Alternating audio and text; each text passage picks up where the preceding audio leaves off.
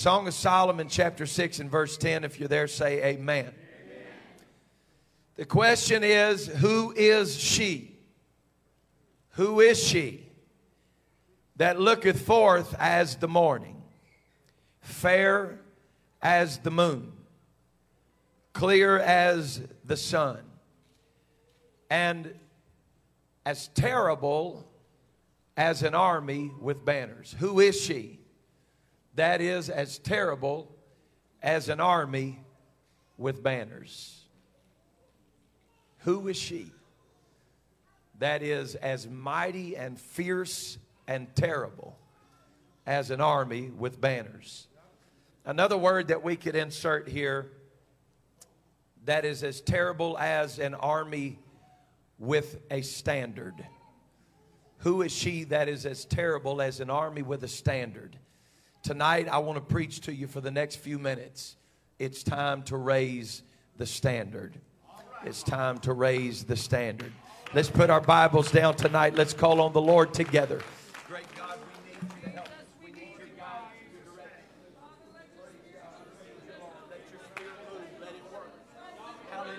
Pray, God, that you would have free course in this place tonight.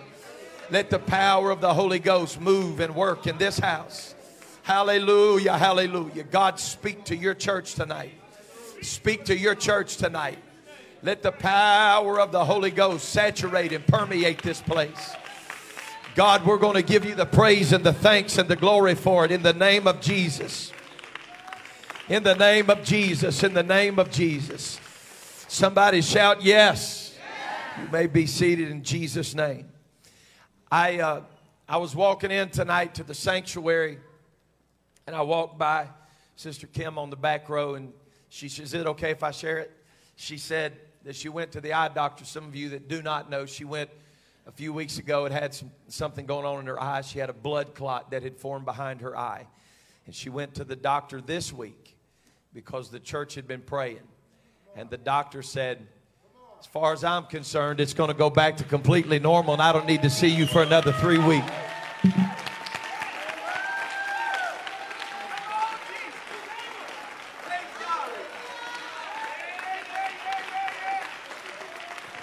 He's a miracle working God. Praise the Lord, praise the Lord, praise the Lord. God is so good. We rejoice with you tonight, Sister Kim, and thank the Lord for that. Amen, amen, amen. So tonight, I want to just lay a little groundwork, if I could, for you. I feel like the Lord's going to help us in this place. I want God to get the glory for everything that's done in this house tonight, and I feel like He will. Somebody is going to realize who you are in Jesus tonight. You are not an accident. You're a child of God. You've been filled with His Spirit, called out of darkness into His marvelous light. Aren't you glad to be a child of God? Amen.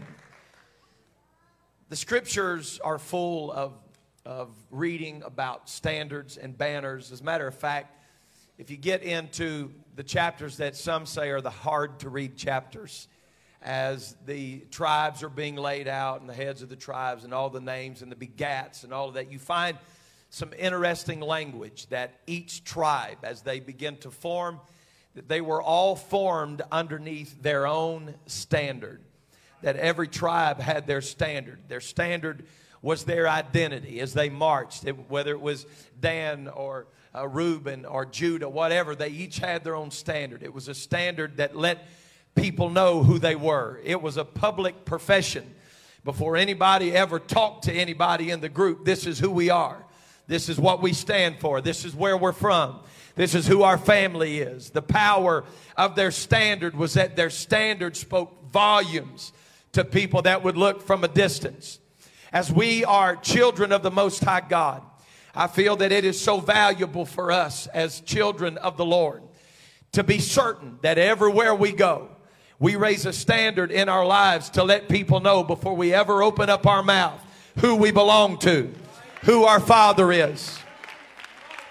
Some would look at the way we live and say, ah, really, the, the Lord doesn't require all that of us. I'm telling you that the Lord has always required of his people to be different than everybody else. The Lord has always required that his people raise a standard and the world knows that there is a difference in his people. It's the standard that identifies them. It's the standard that allowed them to know what their job was, where they fit in the kingdom of God. If you were to walk under the standard of Levi, there was no question that you were under the standard of the priesthood and the priesthood had obligations and duties that they had to do. And if you didn't like the obligation, then all you had to do was walk out from underneath the standard and you were no longer obligated to the standard of the people. But there was something that came over the hearts of those tribes and those men when they realized that the standard they wore was not only their identity, it was also their protection. It was also what allowed the world to know you don't want to mess with them because if you touch them, you have messed with their standard. And when you mess with their standard, you've messed with their family.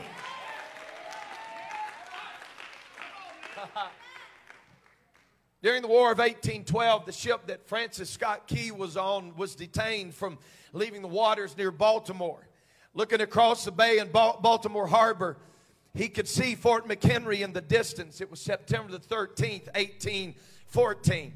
As the night fell and light waned, suddenly the smoke of cannons and the burst of bombs lit the sky brightly. The screams of the war's dying had filled the night air. And Francis Scott Key could hear the shouts of victims and the howl of missiles piercing the air, but no sound gave a clue as to who was winning and who was losing. Pay close attention to that. The sound was not what let him know who was winning and who was losing. Only the morning light would reveal the battle's outcome.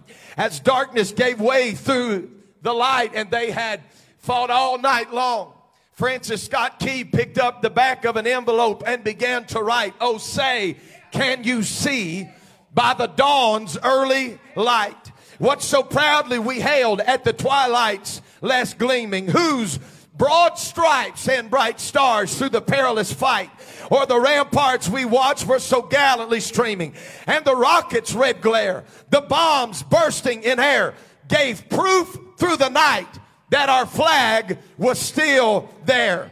Oh, say, does that star spangled banner yet wave o'er the land of the free and the home of the brave? Francis Scott Key said, it wasn't just the sound that let me know who was winning. He said, but when finally daybreak had dawned, I saw the standard of the people. And when, oh my, and when I saw the standard, I knew who won the war.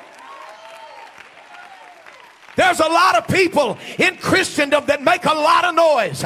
As a matter of fact, there's a lot of people who used to make fun of the noise that we make, but now they're making the same kind of sound, but they don't have the same standard.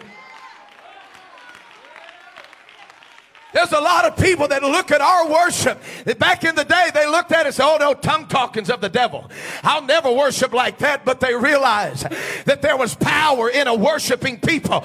And so now they try to worship like we do. But there is a difference.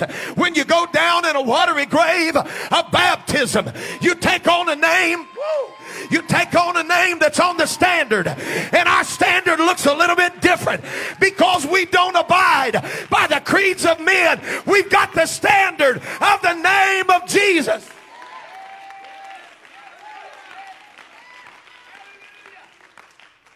Hallelujah. The standard, the banner, the flag of our country waved gallantly in the morning breeze, declaring for all to see that our army had withstood the attack and repelled the enemy. Now, I'm going to tell you, I'm not here to preach because God, God's not American. I understand that. But I want to tell you that every American ought to be proud to lift the banner of our country and declare that we are still the land of the free and the home of the brave. It may not make a lot of people happy, but I like to come home from a foreign country and see our standard still waving. And I'll tell you what else I like to do. I like to go to another apostolic church somewhere and find out they've still got a standard waving. I want you to know tonight we are not alone. There are people in this hour who still love truth and they still love Jesus' name and they still love holiness and they still love separation and they're glad to be a part of the standard of God. Praise the Lord. We, as the children of God, have got to be very careful. Now, I'm, I'm probably going to get off on the wrong foot here for just a second with a few of you, but don't misquote me and don't misconstrue what I'm about to say. But I know people that would gladly step toe to toe with you and fight over the standard of our country. Woo! It's fixing to get quiet up in here. I feel it. They'll be glad to fight over the standard of a nation. But they don't have any problem with getting rid of the standard of the kingdom of God. What are you saying, Pastor? I'm saying that sometimes we're more American than we are God's people. Ain't that right, choir? Sometimes we got to be careful that our patriotism doesn't get more powerful than our Holy Ghostism. Hey, I'm telling you, we're not our own. We've been bought with a price. God didn't save us because we're American. He saved us because we were in sin and in our trespass. But thank God that in the fullness of time, He sent forth His Son, born of a virgin. Thank God. Woo! As Christians, we've got to lift the banner. We've got to lift the flag for the world to see. I want to break this down for you very plain, and I, I want this to be as kind as I can say it because I feel like some people need to know how to answer questions in your life. You've heard me teach this and preach this so many times because I feel this, but I believe we're in a sad state of affairs when our young people are asked why they live the way they live. And the only answer that they can give is because that's what our church teaches. Amen. Why do you guys live the way you live, separated from the world? Well, because that's what my pastor teaches. Something has to happen to you. If you're still blaming the church for your conviction, you're not under the standard. If you're still blaming your pastor for your conviction, you're not under the standard. You got to get under the standard of conviction in your own life that I do this because I love God and I do this because I want to be different than the world and I do this because I want people to see that there is a difference in my life. Young people, you don't ever have to be ashamed to live in the standard of a Holy Ghost, one God, apostolic church.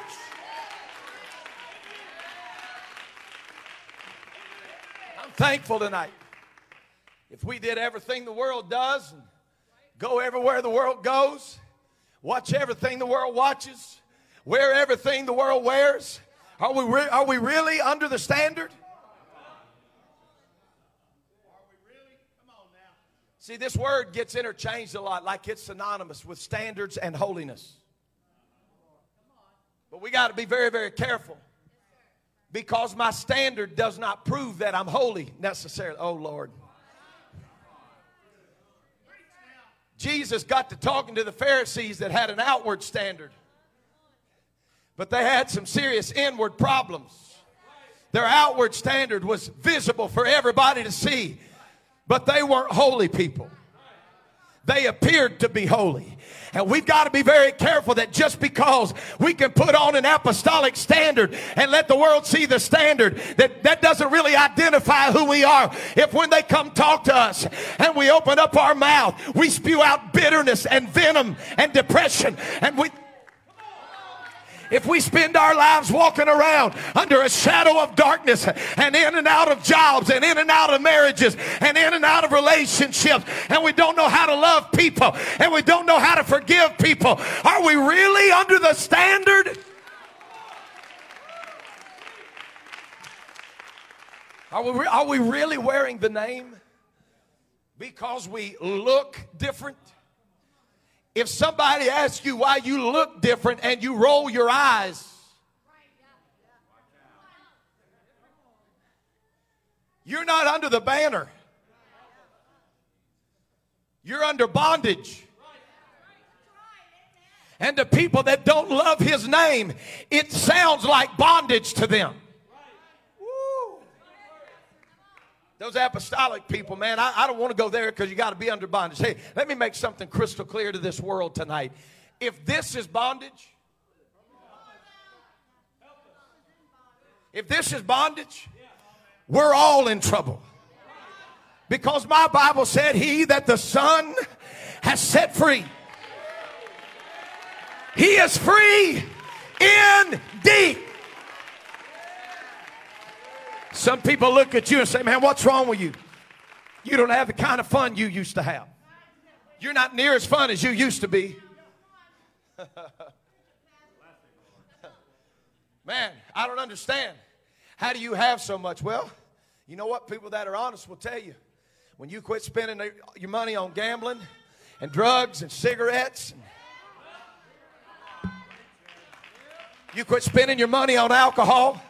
It's amazing how much you've got to give back to the Lord. And it's amazing when he sets you free that it, there's really not too much that he could ask of you. It's not too much for you to get the word of God and him say, come out from among them and be ye separate, saith the That's not expensive and it's not bondage. It's the standard and the banner that says, I've been set free from this world.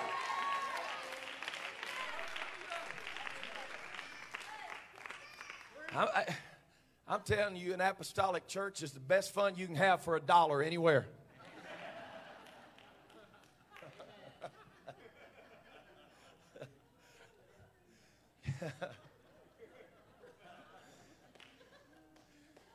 Some of y'all will get that in a little bit. So you can't have this much fun anywhere else. People talking about speaking in tongues. Oh, that's of the devil. Okay. I just can't walk too far down that road with you because I'm just going to tell you the devil don't have anything that good. For those who don't believe that Speaking in tongues is in the scripture that it's for us today and that it's of the devil. Let me tell you, if the devil had the monopoly on something that good, they'd be speaking in tongues in every nightclub around the world. They'd be speaking in tongues in every bar and honky tonk there is. The devil don't have access to anything that good. As a matter of fact, the Bible said that angels long to look into the power of the Holy Ghost. There is nothing like being filled with the Holy Ghost.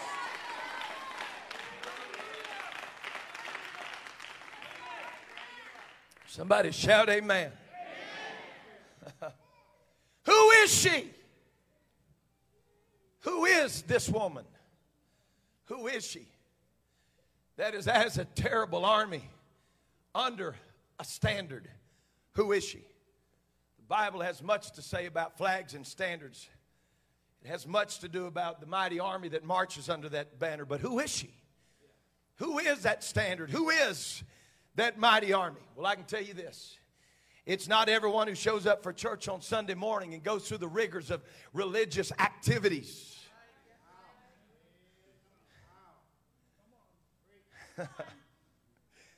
it's not for those who march to the cadence of creeds and men's philosophies. It is not those that march to the beat of the drum of the world, yet profess with their mouth that they love Jesus. Jesus talked about them too. He said, They profess me with their mouth, but their heart, whoo, God have mercy, but their heart is far from me. Can I love you folks and pastor you at the same time and tell you tonight that talk is cheap? Anybody can say they love God. But you're not under a standard because you can talk the talk.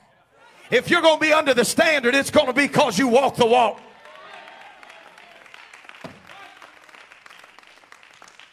It has never been enough to despise sin.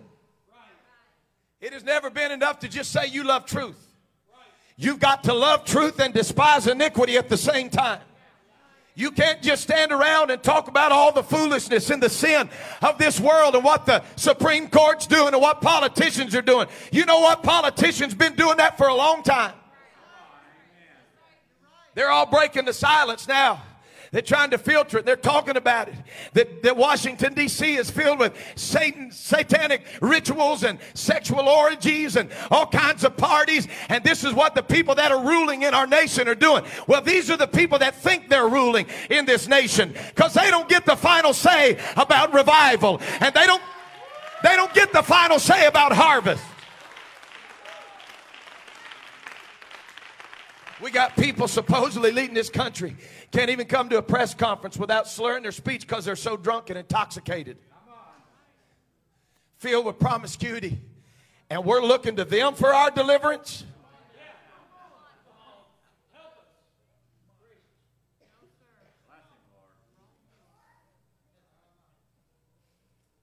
Boy, I'm telling you, that right there gets some of that political spirit in this church just as tight as a banjo.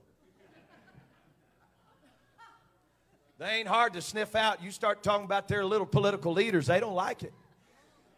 But I'm going to tell you right now, I'm not submitted to their last call. I'm not. Nor do I believe that 2022 in the fall or 2024 in the fall is going to change anything. I know what I'm going to do. I'm going to vote. I know who I'm going to support and I'm going to stand with that. But that's not what's going to change the dynamic of revival in the 21st century church. We are not under the standard of the United States of America. We are under the standard of the Word of God and we're going to see harvest.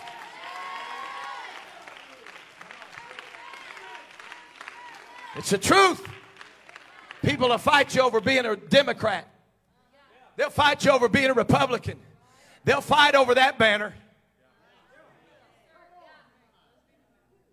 Hey, folks, I hate, I really hate to do this.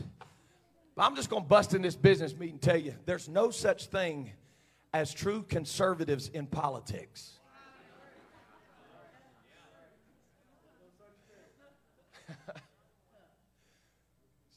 Should I back up and say that one more time? There is no such thing as true conservatives in politics. But the sad thing is, is when I look at the church, oh God, Bishop, you may have to bail me out. It's getting harder and harder to find true conservatives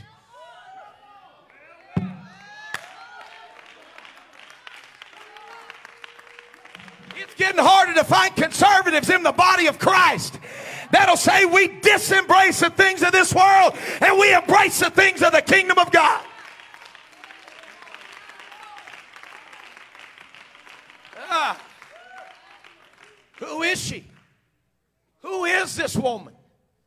Who is she?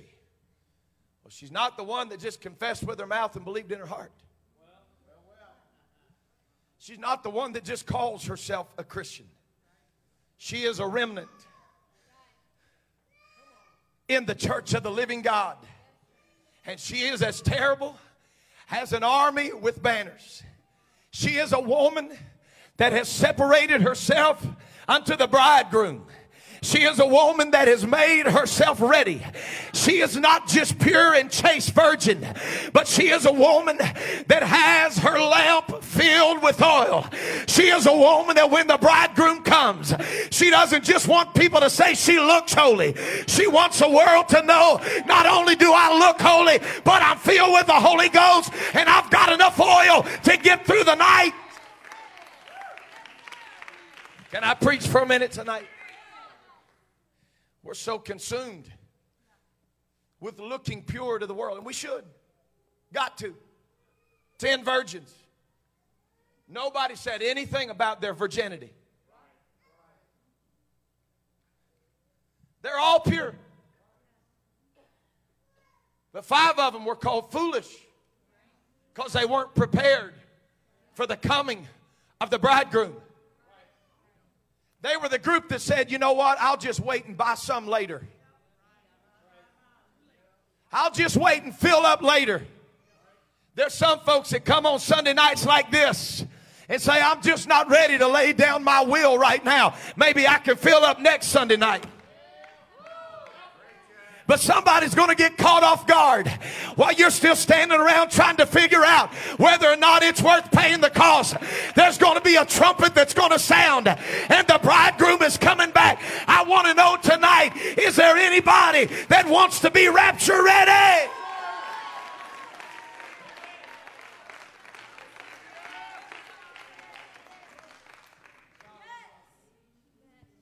How do we do it, Pastor? Every fresh new move of God in human history has been preceded by the devotion and righteous passion of individuals who knew their God and they knew where they were going. They weren't just wandering aimlessly through life trying to figure out what we're going to do next. No. Moves of God were marked by people that got themselves in alignment with heaven's idea and got themselves in alignment with people in the room. Listen, this church did not start in chaos. This church started with people that really wanted to pay the price. You've heard it before 500 gathered on the mountain. On the day of Pentecost, 120 in the upper room. Simple math tells you that's 380 that did not listen to what Jesus Christ Himself said. I have to remind myself sometimes of that right there. I have to do it, Sister Doris, because I've said it before. If Jesus Christ Himself would have preached that, they wouldn't have listened. And it's true. Jesus Christ told them to go to Jerusalem and wait for the promise of the Father, which you have heard of me. And somewhere between the mountain and Jerusalem, these people fell off by the wayside and only 120 of them made it. But the Lord said, I can do more with 120 that want this than I can with 380 that haven't made up their mind. There was 120 that said, I want to get under the standard. I want to be a standard bearer. I want to, oh God, I want to raise the standard of truth.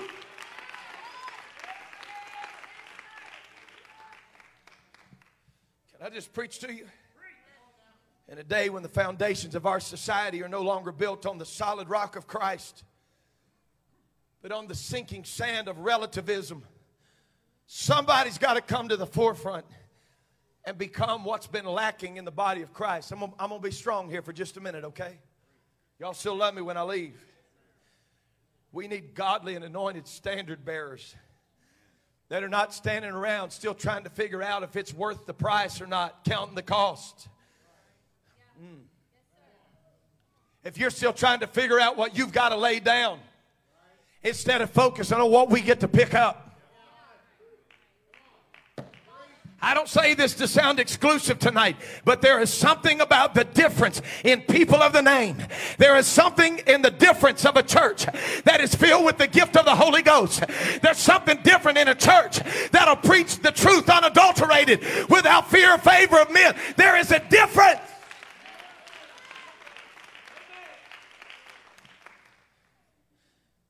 We should have been building on the foundations of faith, hope, and love that were passed down by what Jesus told us and the apostles taught us that this church was built on the foundation of apostles and prophets. This is what the apostles and prophets handed down was faith, hope, and love. But instead, we've been building, follow me closely, we've been building on fear and panic putting our hope in political masterminds who have manipulated the unthinking and undiscerning masses to perpetuate their own perversions. Listen, this world, whether you believe it or not, they're preaching their own doctrines. And we were warned by the Apostle Paul that it was coming. He said it's doctrines of devils. I'm going to stand before you tonight and make some bold statements because we need some standard bearers.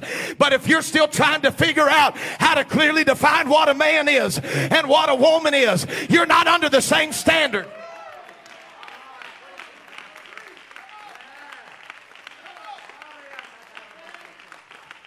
It's perversion.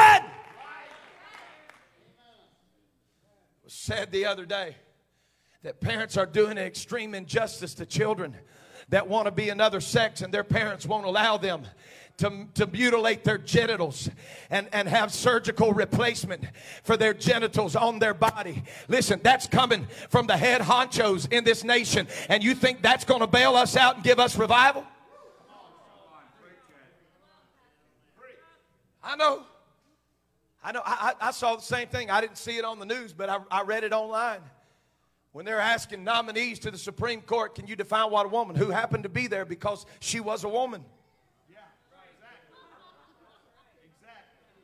They said, What is a woman? I, I, I can't answer that. I'm not a biologist.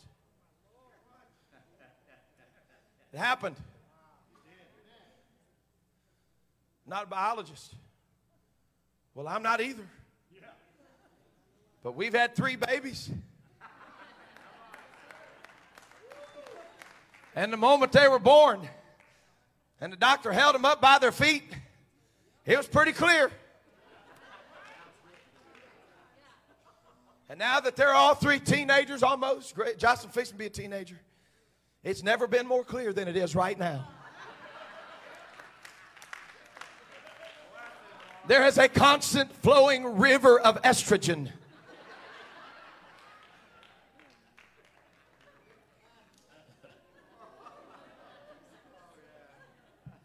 Listen, I'm, I'm, being, I'm being sincere with you. I want you to think about the, the perversion of this world. You have a man that switches to become a woman, and a woman that switches to become a man, and then they want to date each other. But say they're not heterosexual. Come on. Watch out. It's happening right now. Uh, so, so then, if you guys are, no matter what you've done to the plumbing,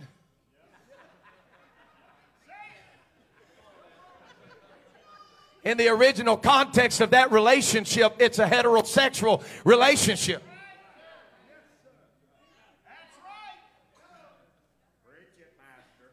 Okay. All right. I guess I'll just have to call it like it is. If you're born and your name is Bruce, you're not going to stand before God as Caitlyn. You're going to stand before God as what He created you to be.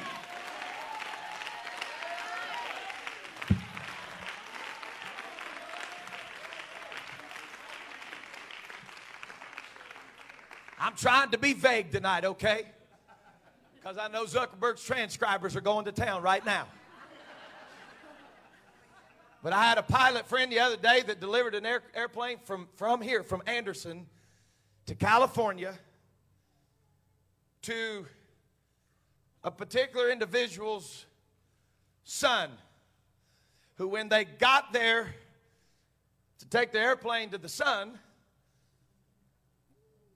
the former father that now wants to be a mother came to the airport and they went to lunch. And this elderly man that I'm friends with, I, I got this second handed, but the elderly pilot friend of, of mine that delivered the aircraft said when he, when he walked in, he said, This dude is six four, six five, had long hair, and said, Hello. he said, The thing that was so funny, and, and, and, and I'm not embellishing this, I'm just telling you the short version, was that when they walked by groups of men, all the men would go, Whoa. Until he walked past and they saw his face.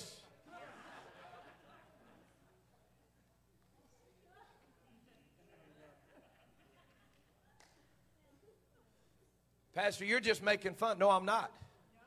I'm calling out the spirit of the age. Listen, it's a spirit of perversion. That's why we still believe that women ought to look like women and men ought to look like men. It is not just a matter of church holiness. It is not just a matter of church separation. It is what God created. It's what God made. And when we start questioning that, we are questioning the mind of the creator.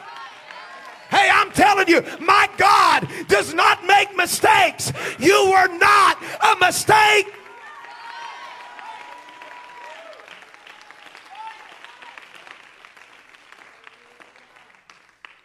If you believe in that doctrine of perversion, then you've got to agree with people who say, I was a mistake in this life and I have no use and, and there's nobody that loves me. You have to believe that if you're going to believe the doctrines of perversion. Look, I'm going to tell you how Jesus taught it. Jesus said, You love me or you hate me. Come on now. He said, You're for me. Come on, y'all are preaching so good. He said, You are for me. You can't be for him and for that.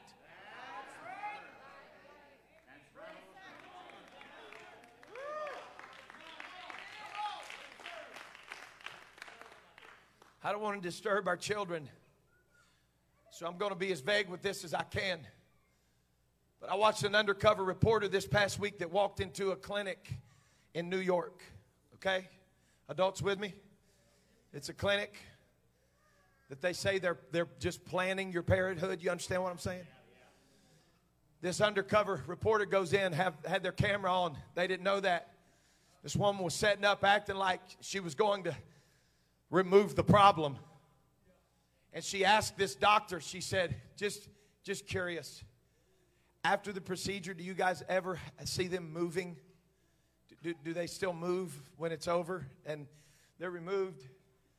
And he said, Oh, no, no. He said, I've just kind of learned in the procedure. I'm talking about the dude never blinked, never heartless. He never even took a breath. He said, Nah, I just cut the umbilical cord before the procedure so they just expire in the womb.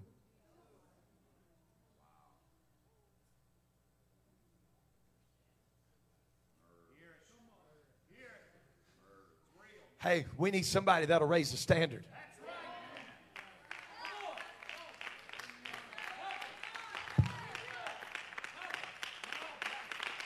Brother St. Clair, I got friends that believe it's a choice. It's not a choice.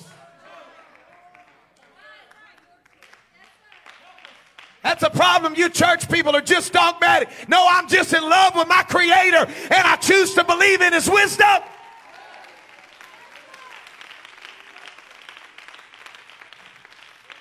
Since when did this become a platform that's even up for debate?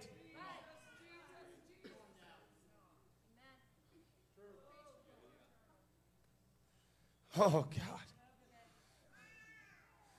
We've got people in this present world who are lost and confused. Listen to me, please hear me. Pastor's not being ugly tonight. I, I, I got to help somebody. We need somebody to raise the standard. But we're constantly talking about the confusion of this world while we're still confused in the church. I'm, I'm, I'm, I'm trying to preach God.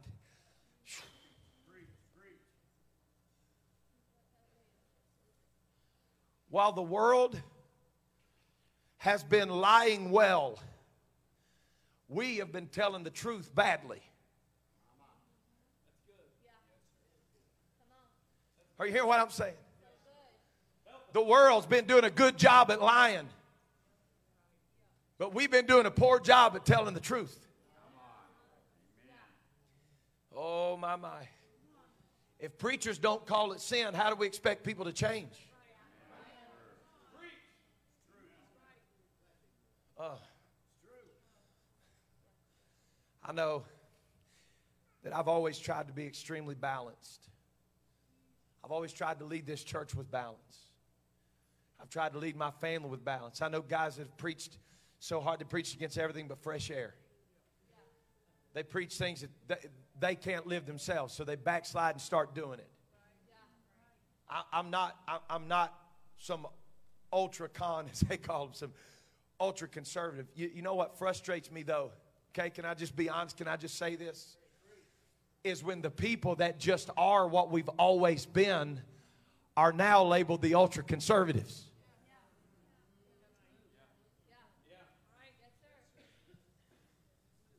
Mm. Oh, God. Can I tell y'all what's happened? Can I just tell you what's happened? Instead of the church being the anchor, and saying, This is what we believe, and we're not going to move. And the world is here, and we keep our distance. The problem is that we don't just let the world walk away, we remain separate, but at the same rate.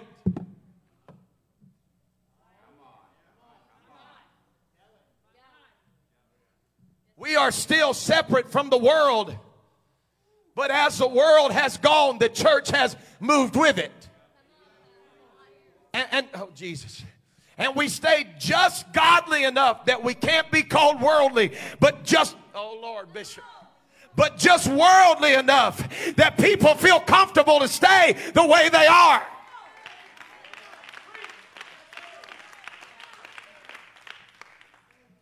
I don't know, be honest with you, I don't know if I've ever preached this here or not. But I felt so led to talk about this tonight. I got in the scripture several years ago. I, I, I don't know if I've ever preached this here or not. Sister Jenny will have it in her notes if I did. I said at the rally Friday night, I was preaching Section 3 rally, and I said, I don't even know the last time I preached this message. I got a text after church. It was at 8, 8, 8, 21.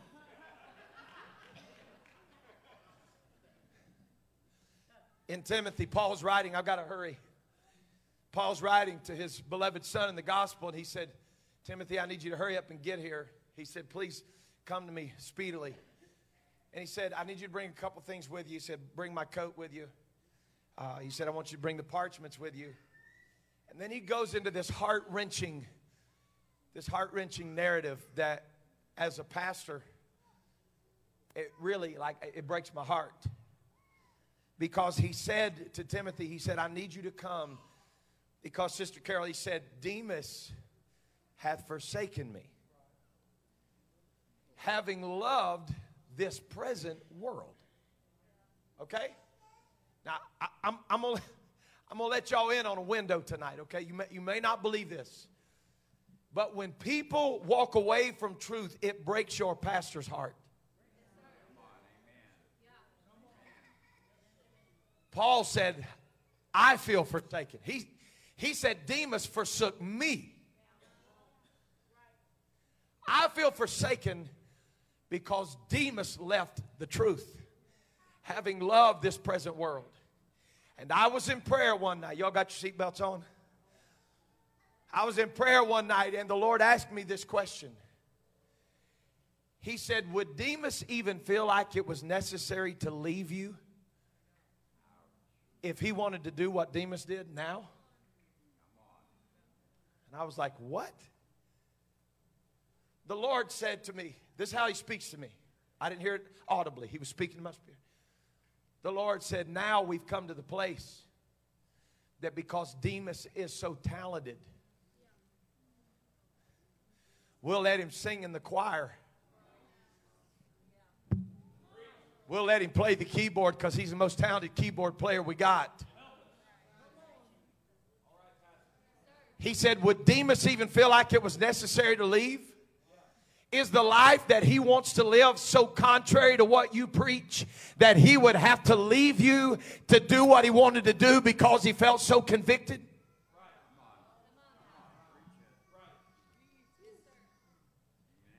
Are we really raising the standard? When Demas doesn't even feel like he has to leave and live like that. We don't know what he was doing. We just knew he loved this present world.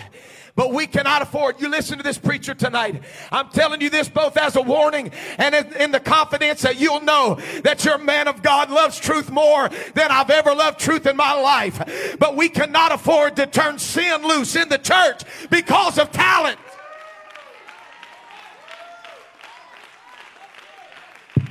Can I just pastor you for a minute on this Sunday night? Don't you dare step on this choir and in this platform and, and try to play music and teach our kids in Sunday school class when you're living in adultery and you're living in fornication.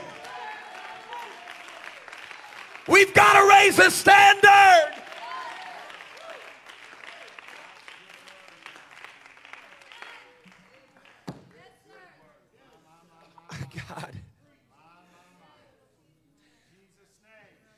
Elder, I'm old fashioned, but I believe in the power of impartation.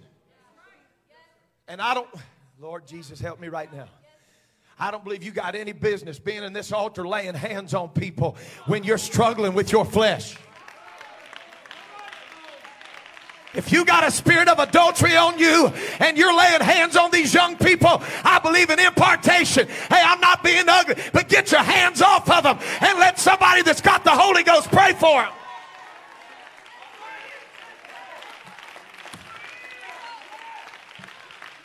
If you can't be faithful to your wife or faithful to your husband, don't go telling our young marrieds how to take care of their marriages.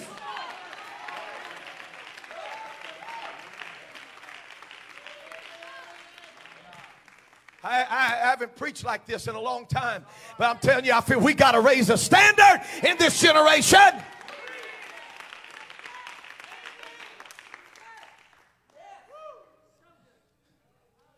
We need standard bearers that realize that the heart of the human problem is the problem of the human heart.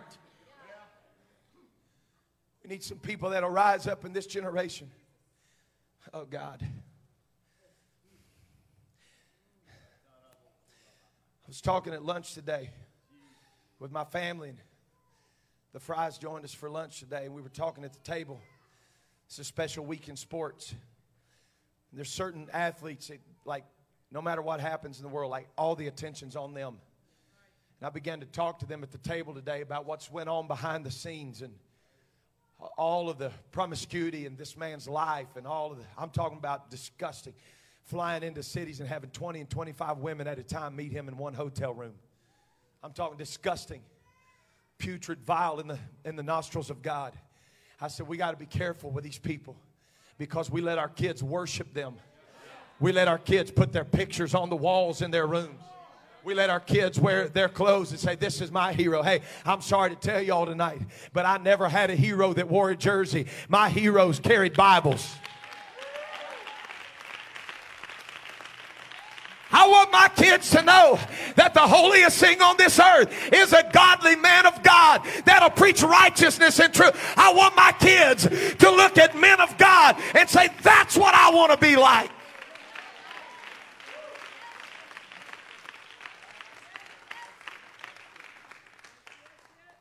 It's a heart problem.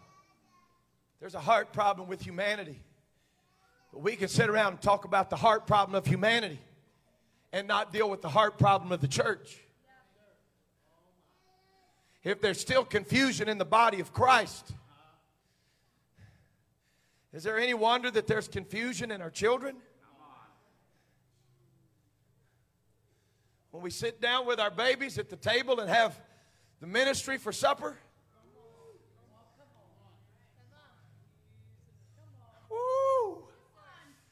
I hope security team's ready tonight. We sit down at the table with our kids and tell them we don't have to do that just because Pastor preached that. What Pastor don't know won't hurt him. Folks, listen. I'm not here to be ugly, but if your kids see something different on vacation than they see on Sunday at church,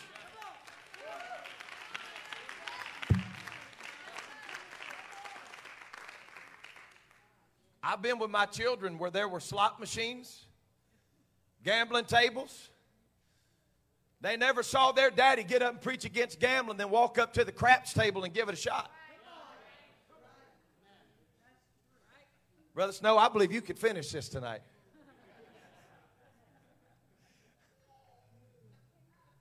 Kids, don't tell nobody. Don't say nothing to your friends at church when we get home. Don't, don't, don't tell your friends at church what we did on vacation. Hey, folks, Jesus goes on vacation with you. Jesus don't like social drinking if it's on your job or on vacation. We got to raise a standard.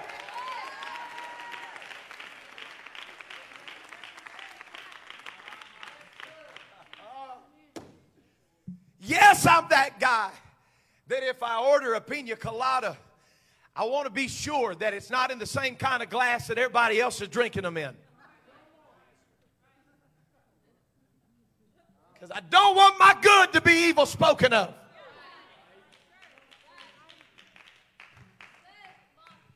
Does everything we do or don't do have to be a clearly defined sin?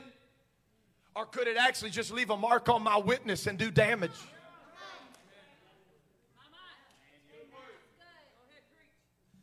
Need somebody to raise a standard. We need standard bearers that'll quit spitting out computerized Christianity that presents information without love and facts, without understanding and knowledge, without impartation. Need somebody that can walk into a room and answer the difficult questions that people ask. Do you know why our neighbors are having a hard time falling in love with apostolic truth? Because we're still having a hard time being sure we're convinced it's right.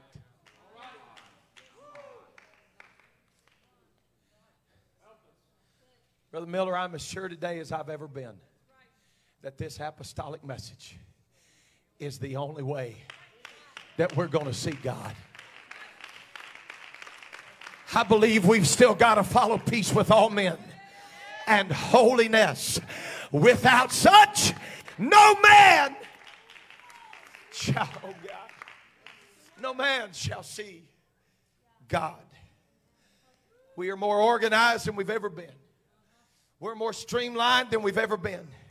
Our computerized form of Christianity has been as effective as trying to melt an iceberg with a match. We're walking into big problems just spewing out Acts 2.38 and think it's going to fix it. People don't care if, I, care if I can quote Acts 2.38 if I'm not convinced that it's the only way to be saved. Well, Somebody say amen or oh me. In my office, I dreamed that somebody would have been standing clapping right there. We're struggling to reach our nation. We stand around griping about the nation while our children are in the same house as us.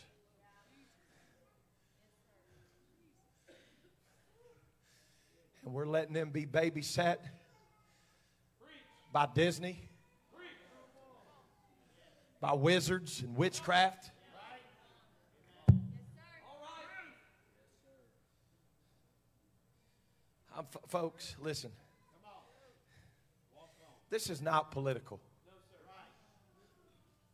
This whole thing that they're, they're trying to do with all these theme parks and all that, they, you can't legislate morality.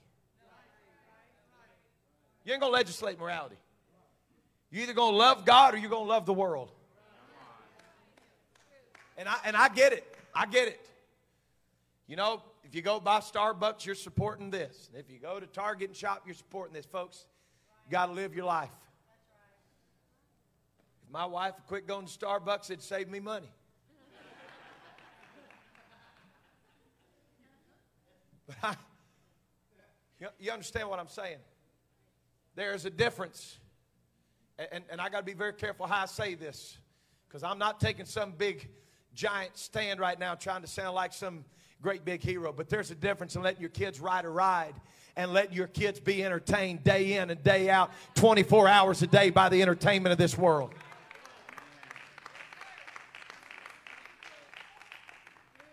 I've been to Kings Island when we were the only righteous people standing in line.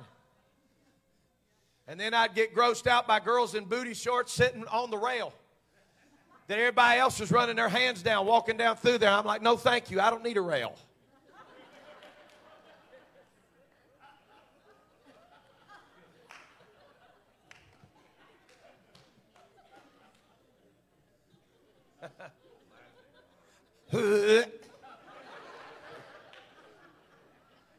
For the love of God, make your daughters bear a better standard than that. Your daughter is not a cheap, valueless piece of meat. She's a child of God.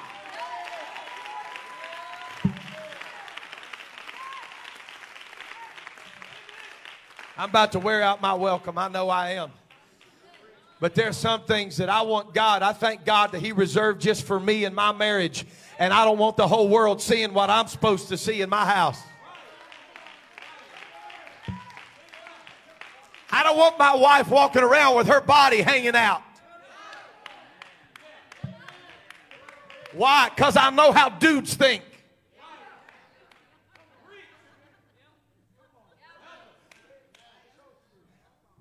Can I get an amen, Brother Harrison, from the marriage ministry corner?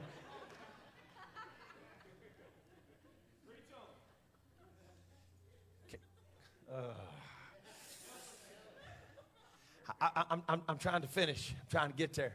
Ain't that right, Mark? I'm trying to get there. Listen. I want to tell y'all something. Listen, Pastor. Don't let me lose you. You're dismissed.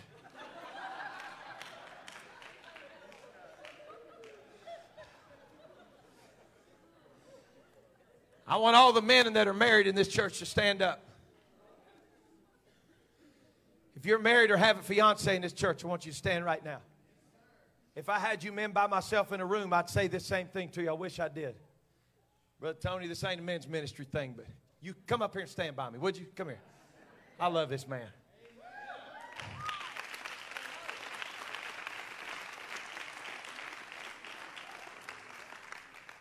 You're a great man, Brother Tony. I want him to come up here because I want you to know that he stands with his pastor, not stand with him as our men's ministry director. Men, I'm going to preach to you right now. If you disagree, it's all right. We'll talk later. If you wanted a woman that was worldly, seductive, sensual, and acted like a whore, then that's what you should have married. But quit putting pressure on your godly, precious, holy wife to be a sex symbol in this world. She is your helpmate.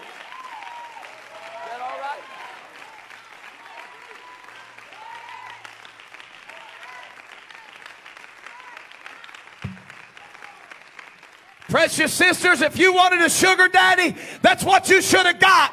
But you prayed for a man of God. And if you got a man that tells your kids they're going to be in church every time the doors are open, go home and give God praise for a man that'll provide for his family spiritually and physically. We've got to raise a standard. Men, We've got to be men of God in our homes. Women, we've got to be women of God in our homes. We've got to raise a standard on more than Sunday night.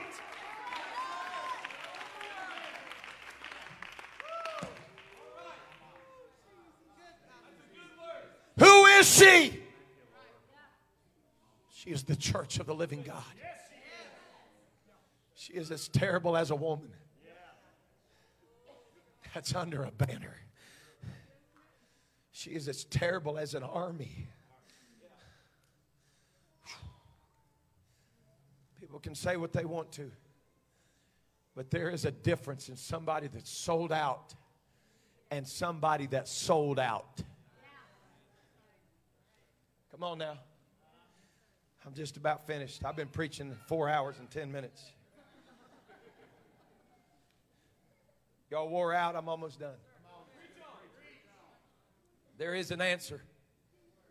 You hear me tonight? There's an answer to the chaos of this world. God is equipping and preparing and anointing His church to be standard bearers, to be a mighty army that stands on the foundational truths of the Word of God and they will not relent and they don't have any intentions of acquiescing to the spirit of this age.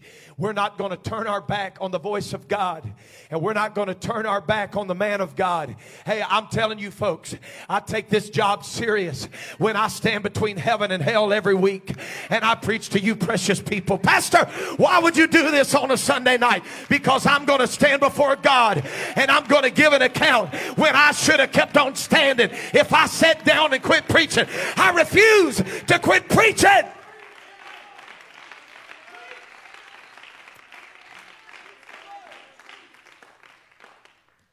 Acts 3 and 19. Acts 3 and 19 said, Repent ye therefore and be converted, that your sins may be blotted out when the times of refreshing shall come from the presence of the Lord, whom he shall send. Whom he shall send. Y'all go with me tonight. I want to read this. He shall send Jesus Christ, which before was preached unto you, whom the heaven must receive until the times of restitution of all things, which God has spoken by the mouth of his holy prophets since the world began. God is searching for that fierce woman for that fierce army. He is searching for a people and a remnant who are repentant, who are refreshed, and who are restored, and are eagerly expecting the coming of the Lord. When the Lord comes back, I want him to look down at FPC in Anderson, Indiana, and I want him to find a bride that's anticipating the coming of the Lord. We're not trying to figure out how much we can do and get by with. We have fallen in love with the Master, and we're proud to wear his standard.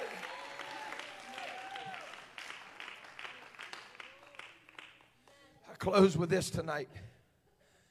But God is looking for standard bearers, just like Jonathan's armor bearer, who looked at Jonathan and he said, Whatever the Lord tells you to do.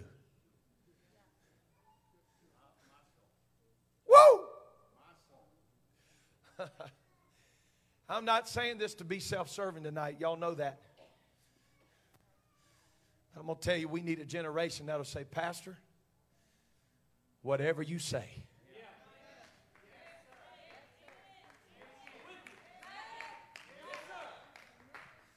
Pastor, well, what if you preach something that's in the book? You're in the wrong church. If you're still wondering whether or not I'm going to stay in the book,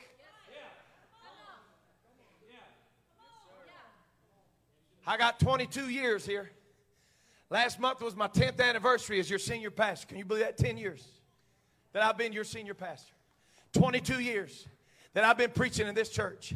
And if you're worried that I'm going to walk out of the word, you don't trust my soul.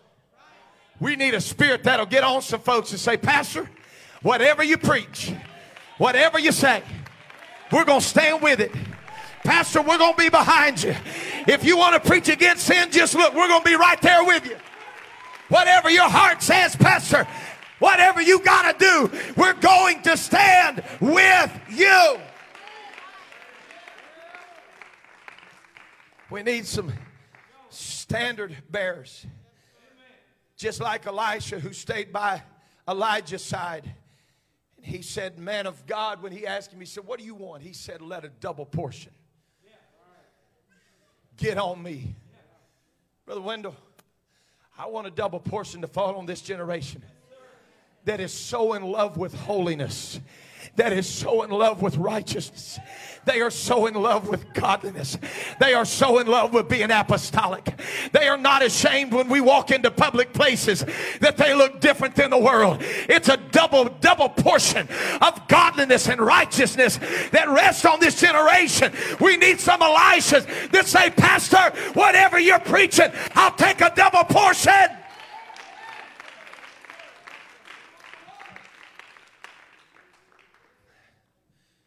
Close, let me be very transparent with you. We need some standard bearers like Aaron and Hur who held up Moses' hands during the battle so that the enemy would be defeated. Moses' hands were heavy because, church, this fight can exhaust a man. Just being honest. My wife can tell you the parts of me that nobody ever sees. But it's not just carrying the burden to this pulpit. It's carrying the burden out of this pulpit after you've preached what thus saith the Lord. And you go home on Sunday night and literally fall in the bed and collapse because you're so weary from carrying it.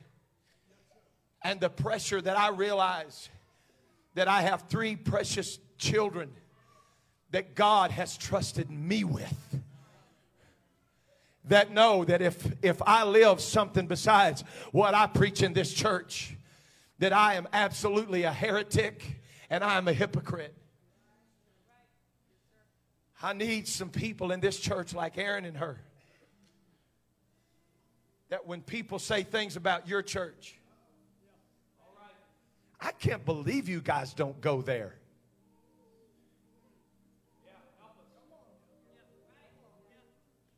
You guys seriously don't watch that? You guys, really? You guys don't do that? What's wrong with your pastor? I need an Aaron and a Hur that'll step up underneath the arms of your pastor and say, It ain't just my pastor's conviction. God put it on me. We don't want to be like this world.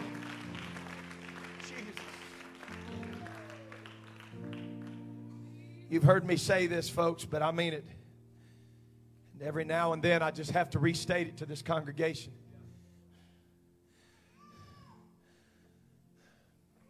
I'm so thankful for the people that God sends here, the precious people that are here.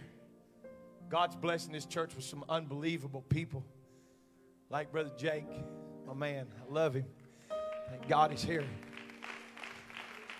But you know what? I'd be ashamed, Brother Bess, if the precious people God sent to this church, when they got here, they found out that we didn't really believe what people said we believed. There are backsliders at home tonight. Maybe you're watching online right now. Backsliders that'll watch this video and hear this podcast. That they're getting ready to make their move and come back home. But you know what scares me, Sister Darla? What scares me is that when that prodigal comes home, he may not recognize the house because we've changed the house so much.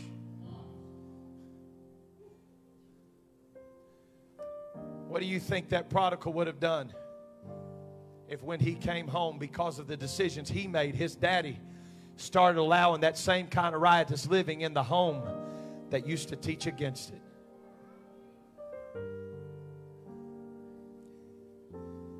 If we fill this church up with 5,000,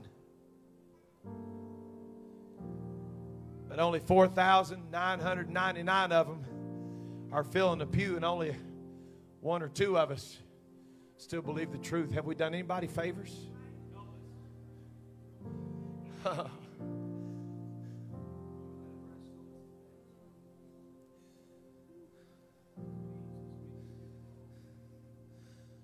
I want what God does in this church to be so pure and so righteous that, Elder, we want to be righteous. We want to do the will of God.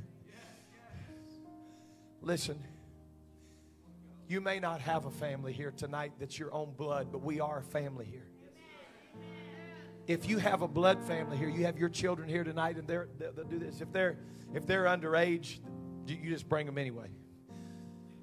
But if you got a family here tonight, I want you to bring your family towards the front. You don't have to come all the way up, whatever. It's going to fill up quick.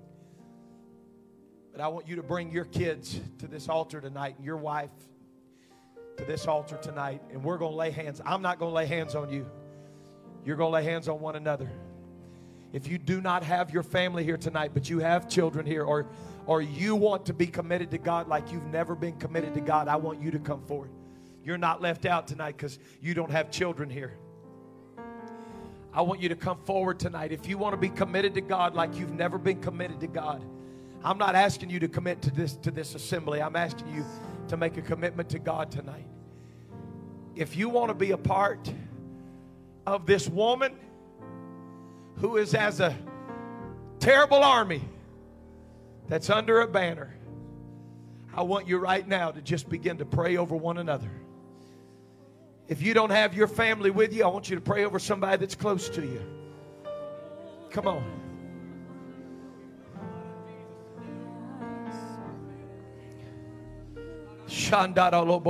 Rabasete rekomonde bahaya. Who is she? She is the bride of Christ. It's time to raise a standard. Come on, children of God.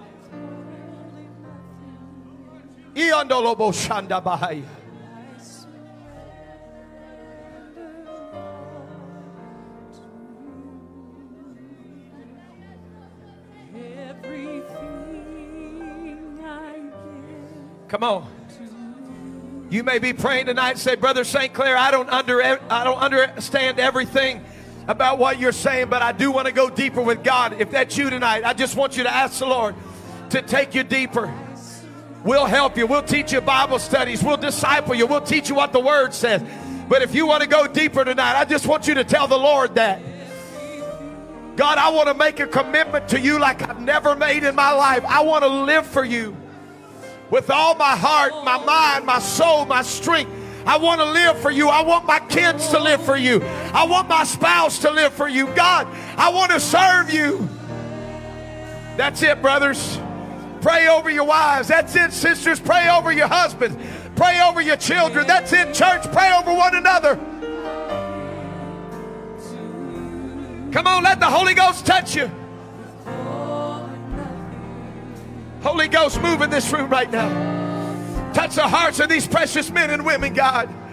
Touch the hearts of these precious people, Lord.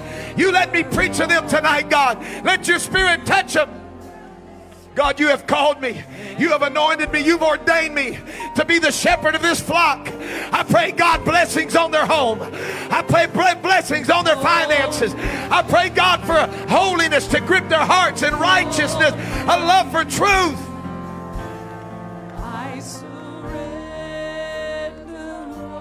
Hallelujah. That's it, Mama. Intercede for your babies.